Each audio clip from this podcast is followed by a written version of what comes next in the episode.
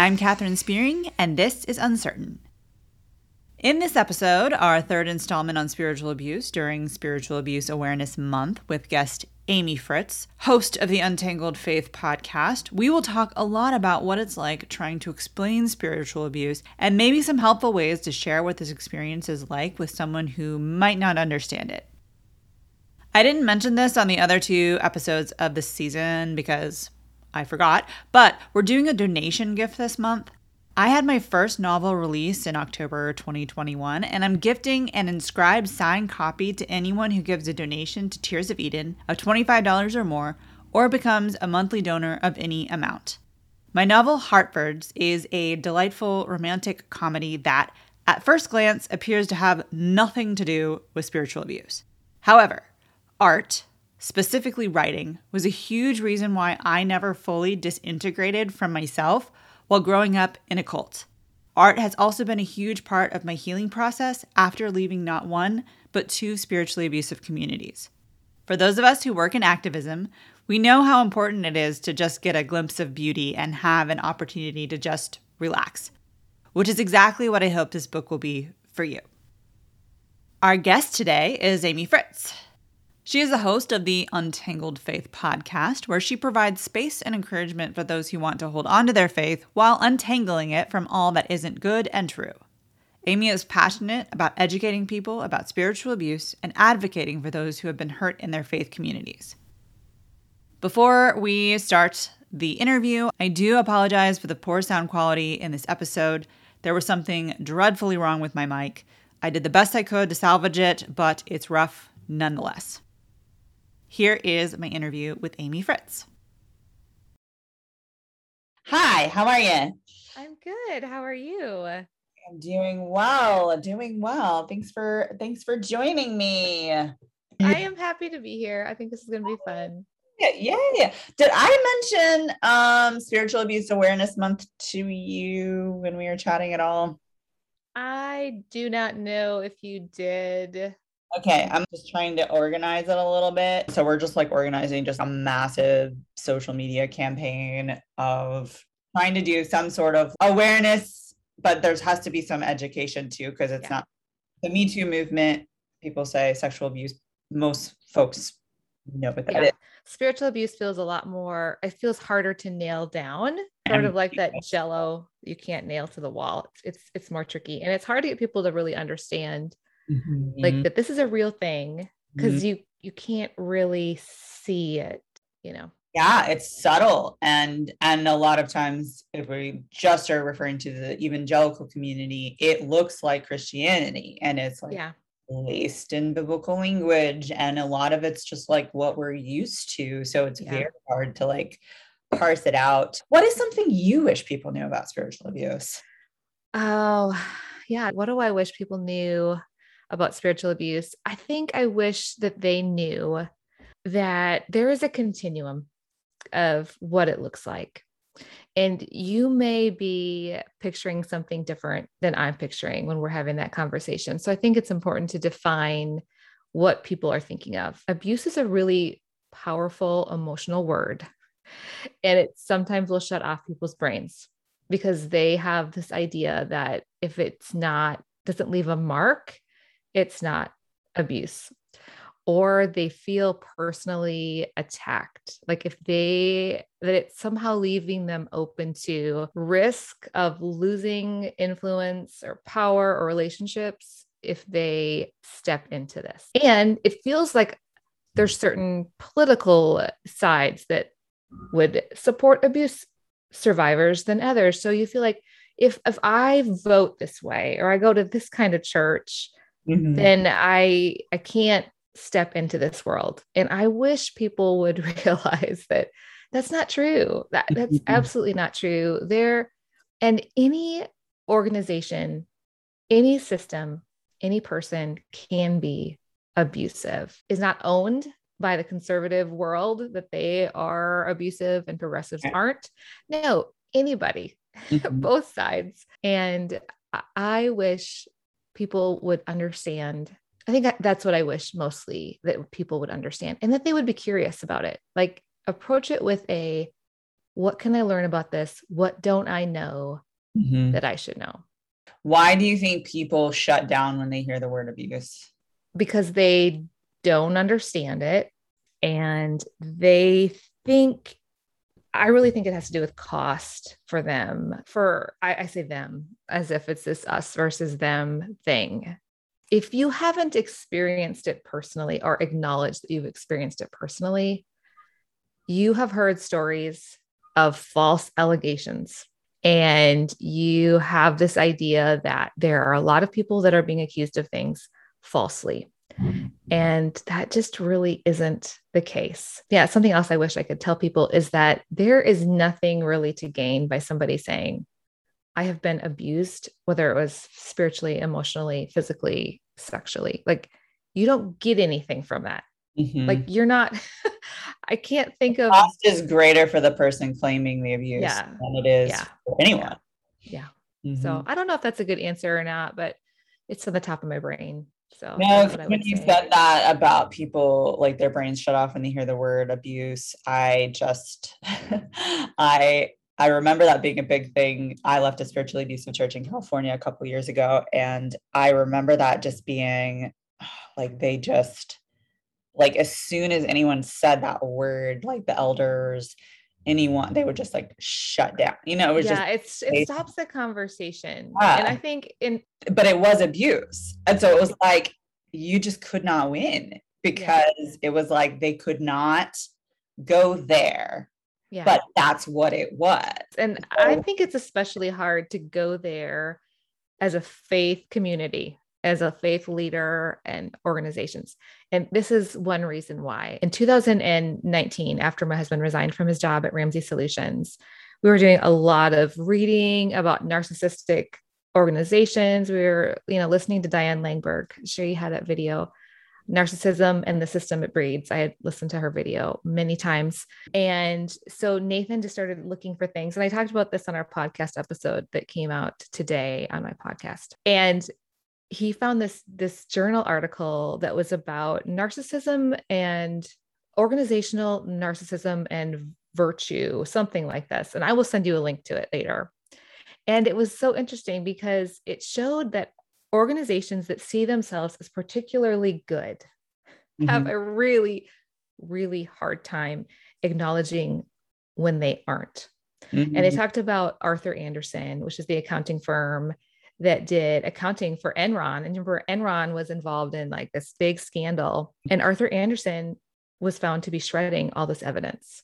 But at the same time, Arthur Andersen was known for being this really ethical place. In fact, they even had like they even did consulting to other companies and how to teach them how to be. And so the idea that they weren't ethical, it doesn't compute because you're teaching other people how to be ethical. So we can't be people that are doing that. Same thing is true with churches Mm. and you know religious communities, any sort of thing, is that if part of your identity is that we are good, Mhm.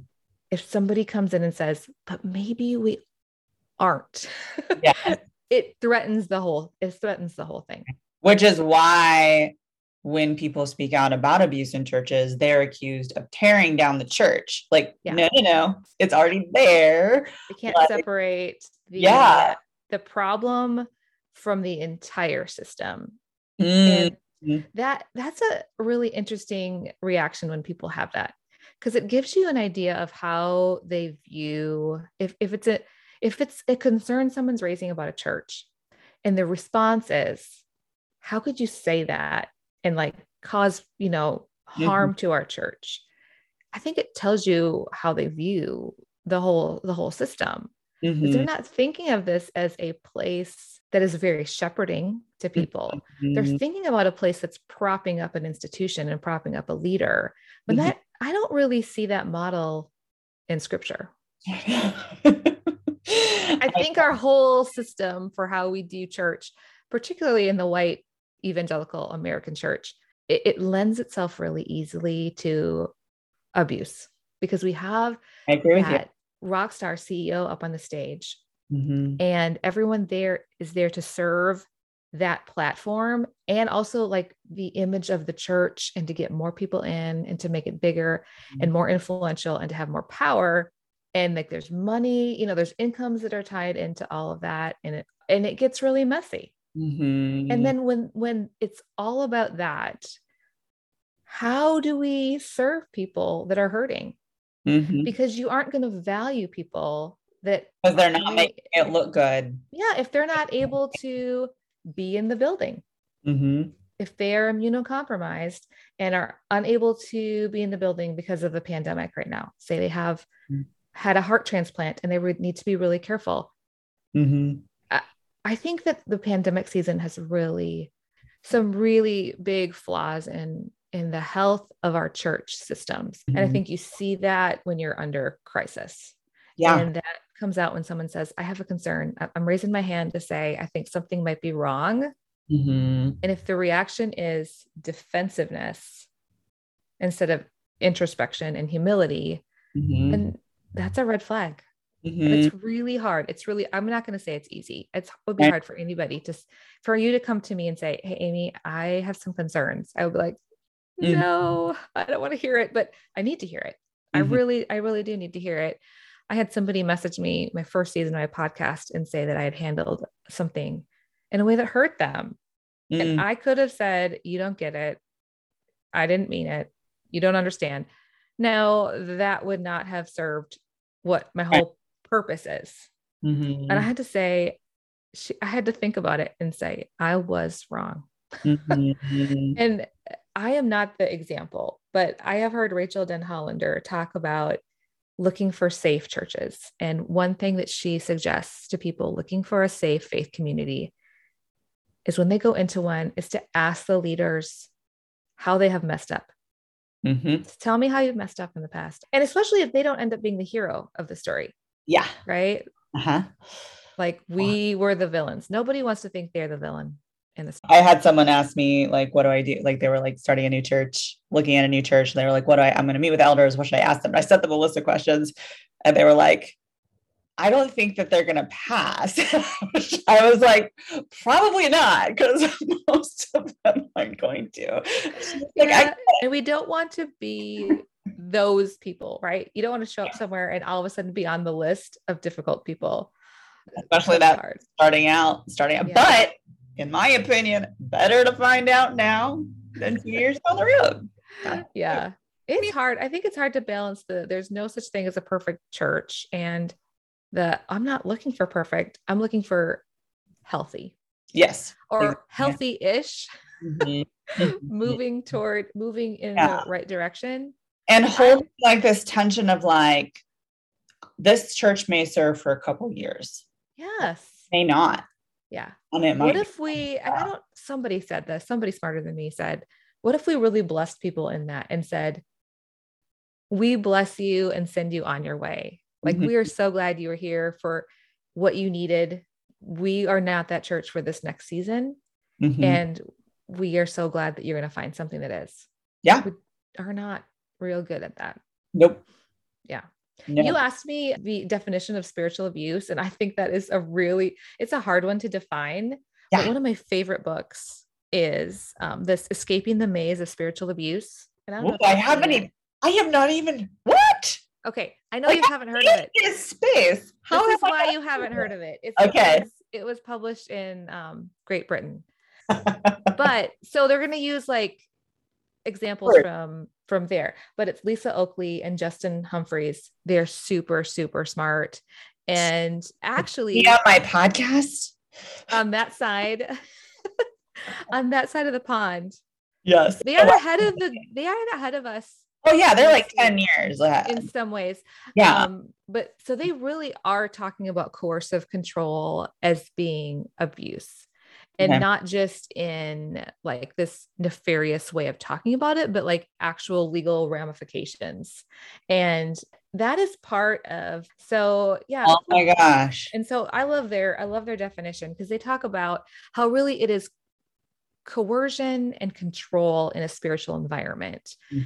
And you know, it can go either way, but usually it has to do with somebody that has power either by their position or you know, maybe because of like who they are at a church. You know, you Mhm. can be a spiritually abusive person and have power over someone by the fact that you are a, a large donor to the Mhm. church. Oh yeah, yeah. So if you have power, and generally it's going to be it, it's going to be some sort of a it's not going to be a one off. It'll be sort of a systematic, you pattern, know, pattern of behavior. And eh, so, you know, it's it's not the same as somebody hurt my feelings. they want to chalk it up to and, and and I've even heard people say, well, anything's abuse these days. Well, anything's abuse. Actually, no, I think it's more we're just more aware of what Yeah. actually is abuse and we're just Yeah. hearing about it more. yeah i think i think we're talking about it more and i think some people can tend to label things really quickly and i wouldn't i wouldn't be quick to put that label on there but regardless of what you call it we Mm-hmm. want to be healthy communities healthy people and if we are doing something that is somebody is saying is hurting them we should be open to hearing that Absolutely. regardless of the label they put on it like we might be saying but i didn't abuse you Mhm. Oh, who let's let's let's just take the word off the table what did i do that hurt them and how might i be wrong? Mhm. how can i Well, make it right? that is that's one hand. And in the spiritual abuse conversation there are two different like categories because you can be a good person and abuse people with Yeah. good intentions. Yeah. Then there are people who are abusers and they do not think they are abusive. Like those Yeah. people they're so twisted in their mind like they believe you deserve this this treatment. And so they're never going to be able to acknowledge or accept or understand. And so you if you're dealing with one of those you're going to get gaslighting you're going to get victim blaming that like that's going to happen. And then you're dealing with these other people who could potentially respond well if you do bring it up or you know address it with them. And you don't know what you're dealing with if Yeah. you want to bring it up in a system or with a person. And it's so complex and it's so confusing You may already know this, but the Uncertain Podcast is the affiliate podcast of Tears of Eden, a nonprofit that serves as a community and resource for survivors of spiritual abuse. This podcast and the work of Tears of Eden are supported by donations from generous listeners like you. If you're enjoying this podcast, please consider giving a donation by using the link in the show notes or visiting tearsofeden.org/support. You can also support the podcast by rating and leaving a review and sharing on social media. If you're not already following us, please follow us on Facebook at Tears of Eden and Instagram at Uncertain Podcast. Thanks so much for listening. And now back to the show. how did you come to your understanding of spiritual abuse what was the journey there's a story there i think the story is a similar story to a lot of other people's stories wh- who are interested in spiritual abuse because this isn't something somebody sees and goes well this is a really fun topic i'm going to learn everything i can about it no i don't think that's how it normally happens. I think what happens is someone gets hurt Mhm. or they experience it. Somebody close to them experiences it or they experience some sort of spiritual you know church hurt spiritual abuse. And then they're like i i want somebody named it. You realize what it is and you're like okay i want to learn about this. I am going to read all the things. I'm going to listen to all the things. So while i would love to think that people go into this proactively i think people fall into it. I think they trip Mhm. into learning about it. I think they limp into it while they are bleeding out on the side of the road, Mhm. wondering what just happened to me. And I think Mhm. it starts with what just happened to me and I want to understand it. And then it can often move to how can I help other people and how can we make this not happen Mhm. again? Mhm. So that that's how I found myself there. And yeah, I've experienced different levels of it in different ways. And in volunteering in ministry settings, I've had people shame me for, you know, resigning from volunteering. I have been in a situation where prayer has been weaponized against me. you know, somebody, you know, I was I was at a committee meeting once where I had told the leader that I was needing to step back and not serve anymore. And I was going to be telling everybody at the meeting. And in that meeting, she shared a devotional about faithfulness and how it meant like never quitting. on the nose much And I'm like, I feel like this message is meant for me. oh goodness It- it- you know, I mean, in those, sometimes at a certain point, I felt like I am being shamed for not serving. And I, I had experiences of being shamed for like mentioning an opinion I had that was different than someone else's. Mm-hmm. You know, mm-hmm. saying, I don't really like such and such a thing. And that gets turned into this big spiritual, like, you know, I am the bad guy against the work of Jesus. And mm-hmm. on a on a bigger, you know, when I say it like that, it feels like like stupid and like these one-off things but in that situation in that relationship it was like a pattern of like shaming mm-hmm. behavior mm-hmm. i was like i just can't i just can't do it anymore and and like not respecting my boundaries and that was a clear thing like when i put a boundary up it just did not like it they didn't like it mm-hmm. and that was a good indicator that it was an unhealthy situation that i was in mm-hmm. and in our experience with dave, dave ramsey's organization my husband worked there from 2012 until 2019 and you know we thought it was great but the more we you know we started to have some red flags. And then when we finally left we became the us versus them. We were the them outsiders. Mm-hmm. and you know portrayed as agents of satan you know because they you know, organization is like a christian organization. Yeah yeah we are you know and oftentimes like in team meetings you know those those team members would sit there and i've heard recordings of the team meeting so like even though i didn't work there i can say this. I've heard recordings where they dave will characterize pushback against the organization or himself personally as the liberal atheist association of america just coming after them oh and you know we love jesus and we want to help people and these people don't. And so when you mix your faith into that, like who wants to be the one to say, well, I kind of agree with the pushback. what they said. Yeah. Because then you end up being like characterized as the person against the work of Jesus in this mm. organization. Yeah. And yeah, so shortly after we left, well, about a year after we left, they gathered everyone together. Well, a big group of people together to say what a threat we were to them mm-hmm. and their good work and their family's income Mm-hmm. Can I ask you a question about that? Because it is related. I feel like yeah. in, the, in the church spiritual abuse conversation a lot too. Yeah. So it's pretty public, some of the stuff that's gone down with Ramsey's yeah. organization. Yet so many people still are using that method I'm just talking about the financial stuff. The they're using that method. They're teaching it in class, you know, churches. I saw, you know, a church put up an advertisement. You know, Dave Ramsey, you know, financial whatever it calls, financial peace is that what it's called? Um, financial Peace University. Yes. Yeah, yeah. We're like doing the classes or whatever. How?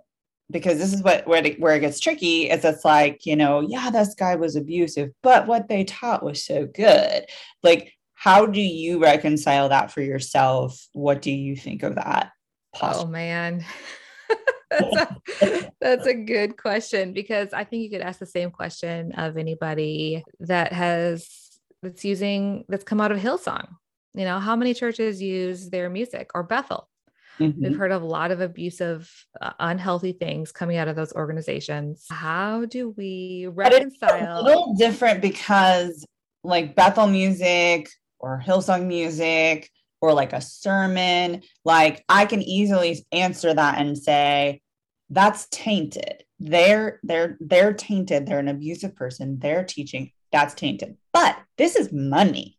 Like, tell me what you think of that. this is money. this is, I think it's the same.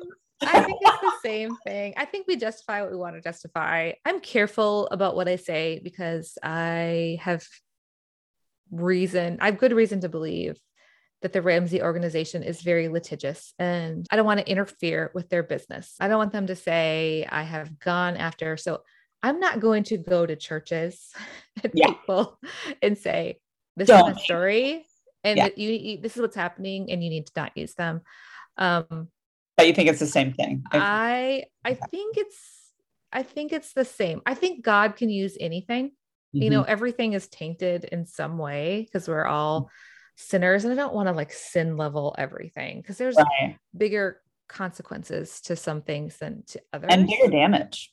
Yeah. And so, yeah, I would say if somebody were to come to me personally and say, what would you, what do you think? about churches using this. I would say, well, listen to the stories of what's happening and understand that the money that you're spending is funding a place that has been really abusive to a lot of people with no, I haven't seen any sign of humility or asking for forgiveness or saying I was wrong. And then I would say there are other options out there. If you want to do financial literacy with your church, you know, think about it. Think, think, think over all of the options that are available to you. There's more than one option available, but I think we should ask that question about a lot of the things that we're doing and not just be on autopilot. I think the fact that somebody would even ask the question is such a great sign mm-hmm. because we all are individually responsible we all have the Holy Spirit if we are followers of Jesus. And I really believe that if we are in good faith saying, Hey, Lord, show me what to do. Mm-hmm. What is the right thing here? As somebody, if you're a leader of a church and you're choosing curriculum, I mean, you just do the next right thing that he that he's showing you to do. And and I can't say that every time it's going to be to not use FPU. Mm-hmm. I mm. know God has used it. I know, I absolutely know that he has, and it's changed people's lives. But I mm. think God does that, re- you know, in spite of the other people involved. Mm-hmm. And he doesn't need that curriculum right. to change someone's life. He doesn't need, he doesn't need Hillsong to change someone's life. He doesn't exactly. need Bethel music to mm-hmm. change someone's life. He may use that. And mm-hmm. he does, he does use those things. But if you were, I would push back against that. Well, so many people's lives are better because of XYZ? Well, I would say it's because of Jesus and the work of the Holy Spirit. If if the rest of it falls away, yeah. He's no it's not any harder for, you know, God to help somebody mm-hmm. who's reaching out for him if he doesn't have these extra tools. Like he's not like, "Oh, what am I going to do now?" How are they ever going to get out of debt if they how can I help that person get out of debt if they don't do FPU? I just don't see it's not happening that way. The hand wringing happening that way. Is that a good like non? That's really good, and I I would say that that's how I justify. Like for myself, I grew up in a very abusive home. And and there's always there's been my abusers have said this and then other people who enable and you know protect them say this also like well, they fed you. Well, they provided for you. Well, you know, even the money situation, like they taught you good principles of money, blah, blah, blah. And then and then my response is they don't get points for doing the basic yeah. thing that any parent is supposed to do. They don't get points for that. and that doesn't erase yeah all of the abuse. It just doesn't. Yeah, I. Um, yeah, exactly. And so in this situation too, I'm like, first of all, you know, when you are you're say it is an abusive pastor and they're teaching and they're and they're an abuser. Maybe they helped you, and I'm not saying that they didn't, but you have to be very careful. yeah, it's really hard. I I've had several people say, "Hey," I mean, very rarely will someone say, "Hey, would you support these people still?" you know, yeah. that's, a, a hard question. Some of it is like we really want someone to do that work for us to tell us what to do. Mm-hmm. I don't know if you have read the book Cultish by Amanda Montell. She's not a believer, but it's all about language and how it's used to control people. It's so, so mm-hmm. good. And she talks about how, you know, there's sort of this idea that millennials, and I am I am generation X, I'm too old to be a millennial, but we're told millennials were told you can do anything. You can be anything. The world is your oyster. Um, but at a certain point, all these options are overwhelming. And maybe they come to a place where they're like, I just want someone to make that decision for me. Mm-hmm. I want someone to tell me what to do. And I think we all have a little bit of that in us where we want someone to tell us what to do. So we are drawn to some of those unhealthy things that make those decisions. And so I think the same thing happens with is it okay? I need someone to give me permission if I use mm. this or don't use this or tell me not to use it. Mm-hmm. But one of the main, one, a really big hallmark of unhealthy leaders and situations is taking away someone's agency to decide things for themselves. Absolutely. And uh, so I think to fight back, even as you are like educating people about things that are abusive, you need to be careful not to to be that person that still takes away someone's agency and says you can't do this and mm-hmm. you you you have you must do this you need to mm-hmm. be willing to be open-handed with the information that you share people and let them do what they're going to do with it exactly exactly and yeah and they make that choice with it decide if they're going to hard it, it can be really hard because you yeah. you have an idea in your mind of what you want people to do with it mm-hmm. and they might not and you can't force somebody mm-hmm. to believe something that they are not willing to believe mm-hmm.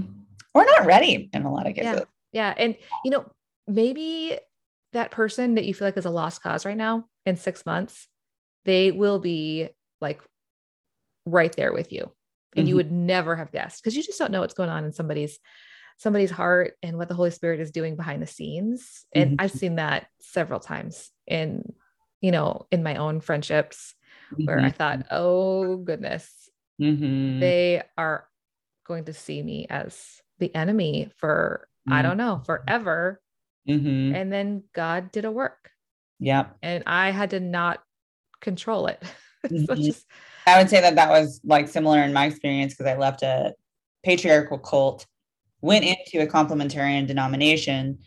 I I could not my system couldn't have handled going from patriarchal cult to you know egalitarian. You know, like it couldn't yeah. handle that.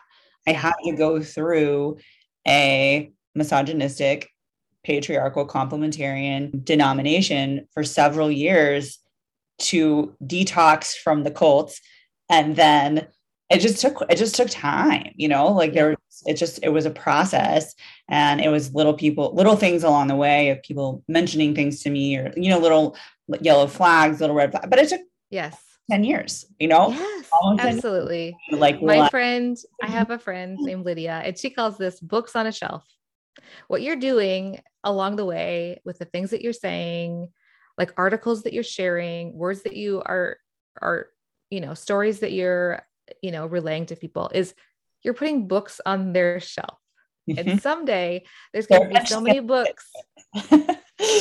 uh, it's going to fall or it's gonna, it's gonna make a big it's gonna make a difference like they're gonna be like oh yeah there was this and this and this and this uh, but you know generally people can't hear the negatives about their own place that is personal to them. Tribe yeah. Yeah mm-hmm. but you, but they are willing to hear about others. Oh for sure.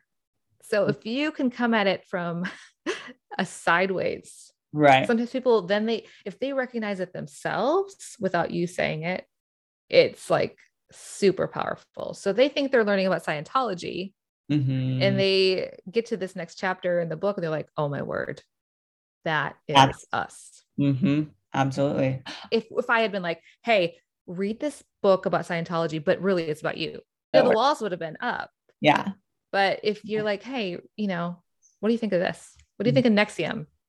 No, and speaking of NXIVM, as you were saying that, I was literally thinking like I watched The Vow on HBO about NXIVM, and that was what allowed me to name my own upbringing as yeah. a cult because yeah. it was a it ha- didn't happen in a bunker it didn't happen in a in a in a desert it yeah. was professional people living in a neighborhood near you yeah. and there's a lot of loaded language with the word cult and with abuse but mm-hmm. it's all a continuum of mm-hmm. like from healthy to unhealthy mm-hmm. and steve hassan who is like the cult mm-hmm. expert says you know a healthy organization is open to scrutiny and it will stand up to scrutiny it's not hiding anything and it's okay it like regardless are you of where you are in the membership process whether you're brand new and i think this was in the cultish book by amanda montell that i read and she might have been quoting dr hassan but no matter where you are in that process they are wide open to critique they're okay with it mm-hmm. like mm-hmm. or questions so mm-hmm. whether you're new whether you are you know just checking them out whether you're a member or a long time member mm-hmm. like you should be they should be okay with scrutiny. Mm-hmm. It should it should not be a threat. Mm-hmm. And they should hold up. It should hold up to scrutiny. Mm-hmm. Absolutely. No, yeah, and I think that's a good sign to to to be watching for. I know I know we've kind of danced around it a little bit, but how would you define spiritual abuse for someone who just walked up to you on the street and was like, "What is spiritual abuse?" I'm making noise here because I have my notebook here. What? Okay, so I love the definition from from this book by Dr. Lisa Oakley and Justin Humphreys, and they say, and Scot McKnight has written about this as well. I love Scot McKnight. But he said that spiritual abuse is a form of emotional and psychological abuse. So it is like a subset of emotional and psychological abuse. And it's characterized by a systematic and pattern of coercive and controlling behavior in a religious environment. And so there has to be some sort of religious component to it. But really, it's emotional and psychological abuse that's happening connected to your faith in some way. What will you say the name of the book again? Yeah, it is Escaping the Maze of Spiritual Abuse Creating Healthy Christian Cultures by Dr. Lisa Oakley and Justin Humphreys. I will send you a link to that so you can. Okay, I will add it in the show notes. Yeah, and I have like underlined. Yeah, I would to, to read it because there are some books. Yeah, but yeah, and you know it. I mean, I think people were like, well, what does that mean? Well, it, you know, it looks like manipulation. It looks like boundary crossing. It looks like censoring somebody's ability to make their own decisions. It looks like the inability to ask questions and requiring obedience to a leader unquestioning. Mm-hmm. So, and one thing that I think people need to recognize too in a in a Christian identifying environment, in a church environment, this isn't always going to look like someone coming at you aggressively. It might look really nice. Yeah. They might be smiling, like they might frame it in a way that it sounds like it's for your good. Oh yeah. So it's not always going to be someone shaking their fist at you. Yeah, and it, it it's not and it's not about intent either because they may think it's for your good too even if it's not. Mm-hmm. they might actually think that they are doing and that that honestly i would say most cases of spiritual abuse it is someone thinking that they have your best interest at heart. Yeah. And, and so that's why like that idea of agency if they're trying to take away your agency and your choice let that be a yellow flag. Just like yeah. huh yeah, there's a flag on the flight there. Yeah. And, you know, I I I'm not an expert on it. Student. I am well, no one is, about all things. no one is. You know, yeah. There are experts in this, but like I just read a lot. I mm-hmm. listen to survivors and I listen to a lot of really smart people who understand it. You know, people that are trauma informed, people that have been in in the thick of it and like I defer to their judgment on this sort of thing and that's how they define it. I would not be able to come up with a great definition of my own. I'd be like, ah, I think I know what it is, but I can't really explain it. What do survivors need? Oh, I love that question. I think survivors, first of all, they need, well, if they're, I'm going to say people coming out of Christian um, faith communities, they need a pastoral pastor. And what I mean by that is they need somebody I mean, if if a pastor, I would love to have a relationship with a pastor that says, I just want to pastor you, and I don't even care if you're at my church. I care about your well-being. I care about you as a person, even if you can't, even if you're not tithing to my church, even if you're not signing up for all the things. I think a lot of time churches do this thing where if you are not, you know, a part of their community, you're not a part of their you're not seen as brothers and sisters mm-hmm. even though we're all believers i mean not not everybody is but like if you consider yourself a christian and you go to a different church or you're not at someone's church it's like they don't feel responsible for you mm-hmm. and it sure would be nice if it wouldn't be about who showed up so much as like who has god put in my life Mm-hmm. And how can I pastor them? What else do they need? I wrote down a few things. Yeah, I want a pastor to say you're valuable even if you don't serve on all the committees. And survivors need just regular, everyday believers that care about them more than they care about recruiting them to their church, that aren't like over, that aren't like all about just getting you in the church building. Mm-hmm. Uh, what hurting people need is somebody to love them mm-hmm. right where they're at and with no agenda. Just show us Jesus. Show us what Jesus would do. Show us how Jesus would love us. Love us that way. That's not a big ask, is it? Just be like Jesus. It seems like it could be simple. Yeah, it sounds like a, a Sunday school answer, but just be present. Yeah. What if we just let people, we didn't freak out about whether they're in the building or not. Mm, absolutely. Yeah. I would say, you know, I wish, you know, one of your questions was like, what would I tell, what would I tell like churches, church leaders about spiritual abuse? Is I would say, listen, humility and introspection. It's going to require looking at how they have things set up and asking, are we a safe and healthy place? And acknowledging that we are not able to acknowledge, we aren't able to evaluate how healthy we are ourselves. Mm-hmm. It's going to take somebody else taking a look because mm-hmm. nobody thinks they're unhealthy. Nobody thinks they're abusive. And you're going to need to do this proactively before someone comes and says, This is really wrong. Mm-hmm. Or I've been very hurt. Mm-hmm. Yeah, I would add to if you are seeking to be present with people who have been wounded by the church or abused by the church, that it's very important to set aside the agenda.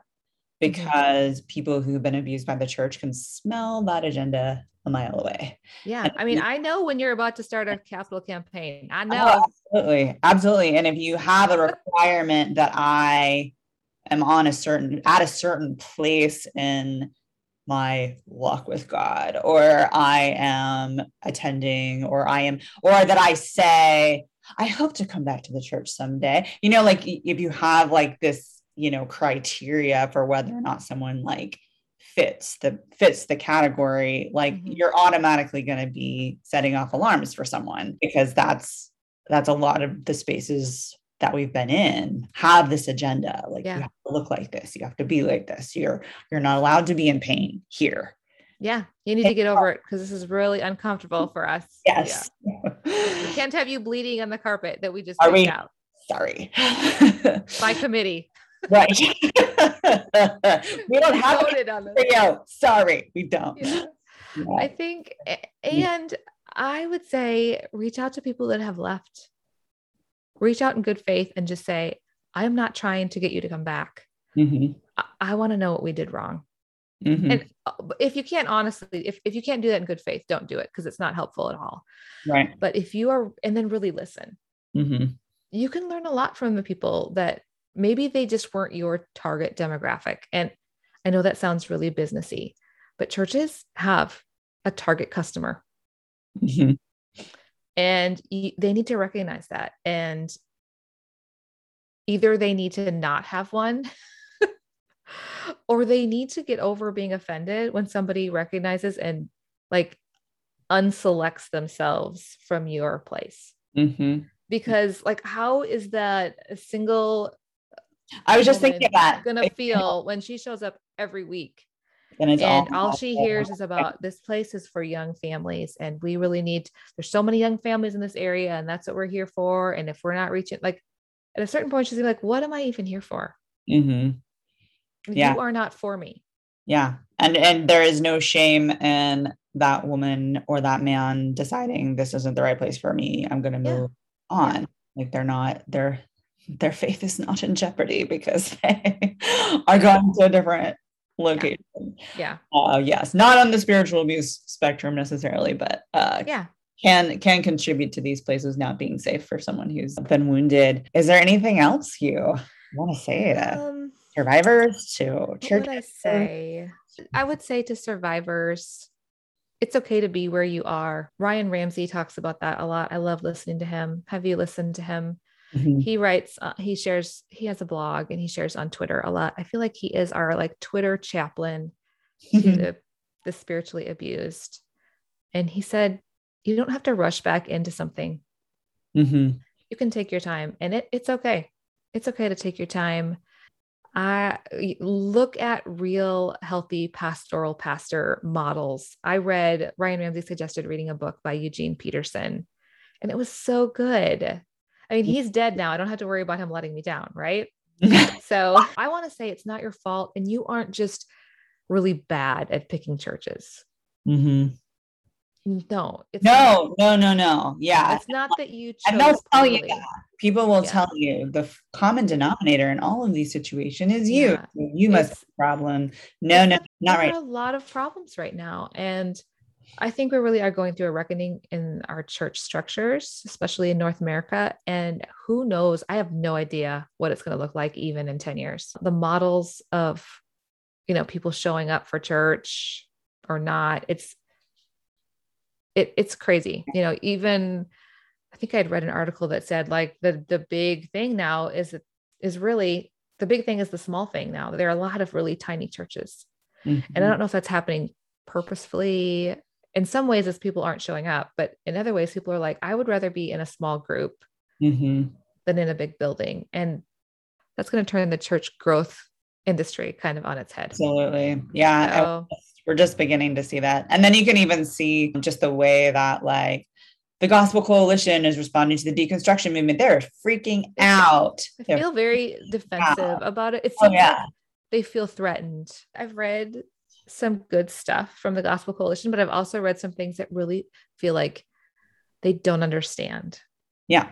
And when you have power and connection and you are in the comfortable chair, it's really hard to have empathy for the person that has none mm-hmm. or that has been hurt by something that has benefited you greatly. And I'm really hoping for some introspection from people that have power and influence, industries, systems to to say, okay, we're listening.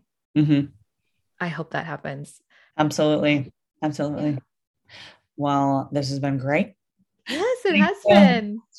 Thanks. It's been fun as I'm interviewing people for spiritual abuse for the spiritual abuse episodes that are going to come out in January. It's so interesting how everyone's saying kind of similar things, but then also coming at it from different angles. Yeah. And it, we're getting this super cool, well-rounded picture of like what this is and what yeah. people need. And I'm like really excited. Like I can't wait. I can't wait to see how it all comes together. Like, yeah, like just some super cool super cool stuff. Well, thank you so much. I really appreciate thank it. Thank you, Catherine. I'll talk to you later. Talk to you later. Bye bye. Thanks so much for joining us today. Uncertain is the affiliate podcast of Tears of Eden, a community and resource for survivors of spiritual abuse. If you're enjoying this podcast, please consider making a donation by visiting tearsofeden.org/support. All donations are tax deductible. Intro music featured in this episode is from the band Green Ashes. Before you go, please take a moment to like, subscribe, or leave a review, and don't forget to share this podcast show with everyone you know. I'm Catherine Spearing, and I'll see you next time.